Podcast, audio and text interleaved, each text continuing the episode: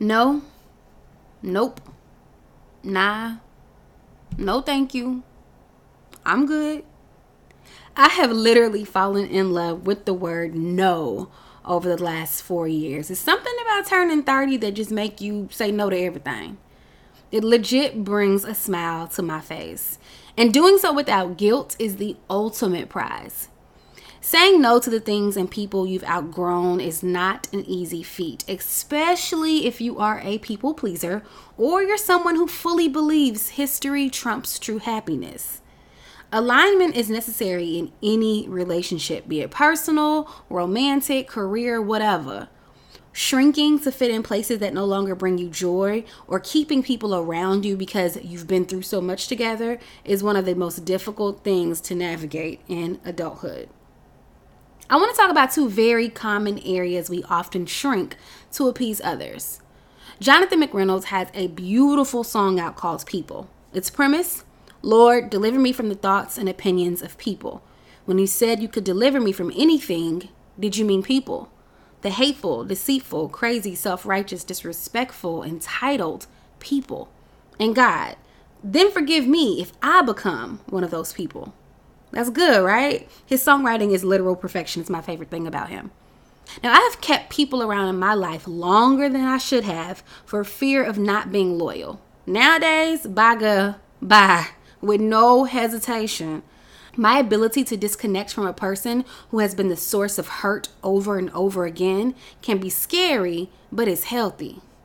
Allowing someone to repeatedly cause you pain is no longer their fault, and now it's yours. It speaks to the way that you truly feel about yourself. Now, if you're listening to these in order, you'll remember the story of me working at my church in episode one and how the insecurities of others started to dim my light and my personality. Thankfully, the feeling didn't last too long, but it was the first of many instances where I would do this in order to not be a distraction. Right? I hate that word in church distraction. Anyways, a decade later, and I now welcome being a disruptor in life and in work. I've taken the negative connotation of the word and used it as a reminder that well behaved women seldom make history. Now, while I do pick and choose my battles, I speak up and out about almost anything that I care about. If I critique, I always offer a solution, and I come to the table with big, ambitious, lofty ideas. But guess what? I execute them. And then also, you know, receive awards for those same ideas. You know, humble brag there. One valuable lesson I've learned since adopting the term is that while I may have something to say, everything doesn't deserve or even require a rebuttal. That has been a hard lesson for me for sure. My passion has often been misconstrued as being defensive, but I tend to think that's an easy cop out when what you're suggesting is usually a preference and not at all mandated or required. Cue Badu's, you know I'm an artist and I'm sensitive about my shit. Now, the second area some of us shrink or cower is in the workplace. In 2009, I worked at a call center my job was simple conduct surveys on behalf of insurance companies by reading the prompts on the screen. Three months into the position, I was promoted to Quality Assurance Monitor. You know that phrase you hear when you call customer service? These calls may be monitored or recorded for quality assurance purposes. That's what I did. I was off the phones and now grading calls. I was the quality assurance purpose. It was also my first introduction into managing people. A few months later, I'd receive another promotion that would take me off the call center floor altogether and into a classroom. A $2 increase, and I said yes to being the trainer for the company. This would serve as another first as my unintentional entrance into human resources. In this role, it meant as soon as our recruiters hired a group of people, I'd conduct a week long new hire orientation. They'd fill out their tax forms, sign all mandatory paperwork, and I'd walk them through how to properly conduct a survey on the floor with exercises and scripts and shadowing, all that. My training classes range from 5 to at the most 25 people a week. Now, after a week in the classroom, I sent them to the floor, and for two weeks, I'd monitor their calls, dress code, etc. Soon after the promotion to trainer, I started hearing whispers about me sleeping my way into the position. According to the calls call center floor, there was absolutely no way I'd gotten two promotions in six months without having sex with someone. I started to feel anxious and uncomfortable when I had to walk the floor with the new hires. The looks peering over the cubicles were nasty. I vividly remember going to my sounding board, Nicole, in HR. And I want to pause here and say I recommend developing relationships with someone in HR, whether it's your recruiter or otherwise. Trust me when I say it has gone on to help me tremendously at both of my jobs in radio and TV. Now, in true Nicole fashion, she explicitly told me to ignore the gossip and she reassured me of my contributions to the department. Five years later, I'd shrink and dim and cower again. This time, the setting was different. I worked for Tom Joyner and was the youngest in the studio every morning.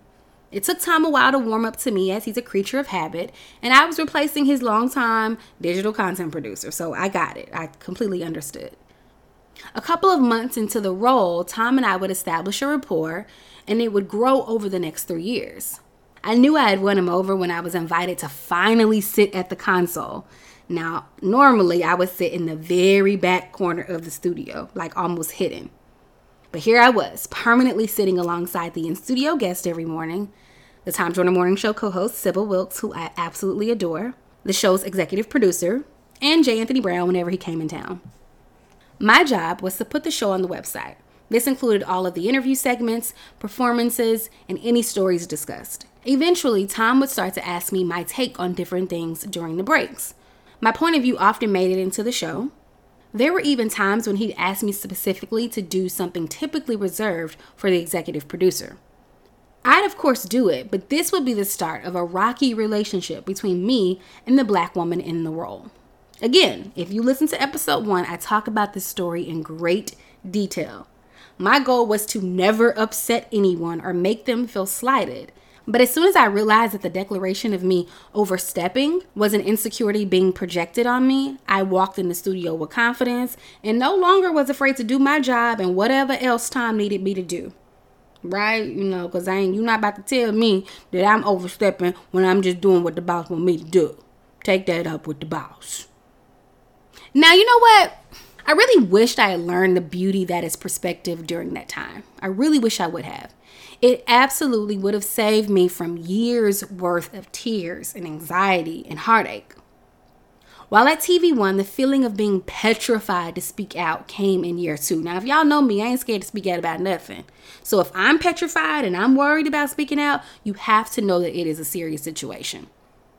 Now, by that time, I had received feedback that I was too defensive about my work and I needed to learn how to die on a hill for certain things. Now, that's a problematic statement in its own, but we'll leave it there. Now, there was a time I didn't contribute much to brainstorm sessions and meetings because I was tired of being labeled as defensive. And of course, me not contributed warranted a new conversation about me not being a team player. I had no idea how I could be a good team member when the very things I was hired for were the things that seemed to be a problem all of a sudden. I was confused and I was hurt.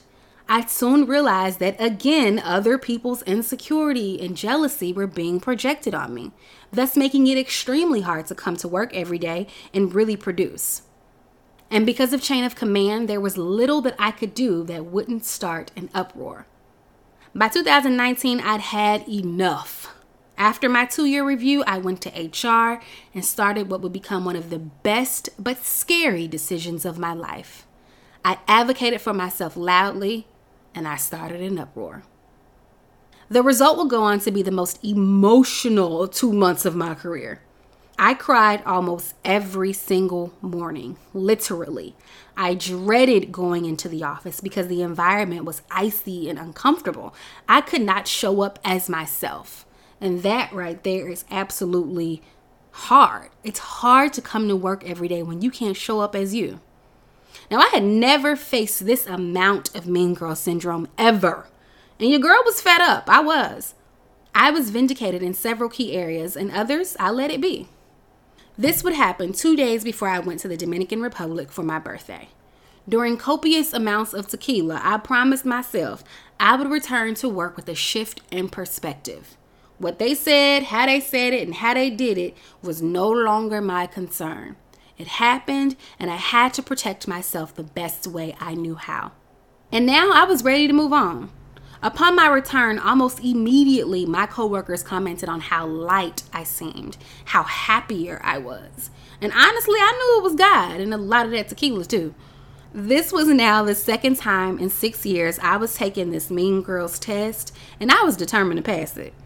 A year later, I'd like to think if you ask God how I scored, He'd give me like a solid B, right? I didn't do everything right, but I did my absolute best. I watched a project that the powers that be were once behind get buried because of politics. I accepted no longer being able to be on camera, although it was in my job description and I had been in front of it two years prior because they randomly didn't feel comfortable anymore. And I say randomly, but it wasn't. I had to prove I could handle another cast reunion, even though the reason we were allotted money for the second one was because of the success of the first one. Right? 2019 was just a lot. By the end of the year, I'd be vindicated in more ways than one. I truly, truly believe it was God rewarding me for letting Him work, even when it made me sick to not rebut. I received my first industry award for the Living Single 25th Anniversary Cast Reunion. And in December, the subject of that one project I pitched, I interviewed her and told her my idea. She expressed so much excitement and joy and even connected me with the head of marketing at her label. That same night, one of my favorite singers would ask why I wasn't in front of the camera.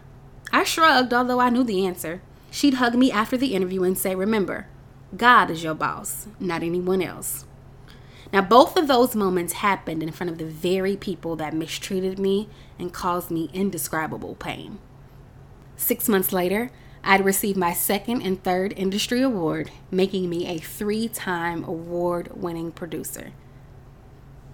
I'm gonna just let y'all rest on that for a little bit. Mm hmm. All right. It's more than safe to say that I've outgrown where I am in life 10 times over. However, I've accepted that God had to grow me up, get rid of some stuff, and strengthen me in some areas before He allows me to walk away from this chapter. I trust Him, and I fully know He's a man of His word. I have confidence because He always finishes what He started. He's present in every step and patient with me in every heartache. He has never failed me, and He ain't gonna start now. If that ain't enough to keep going, child, I don't know what is.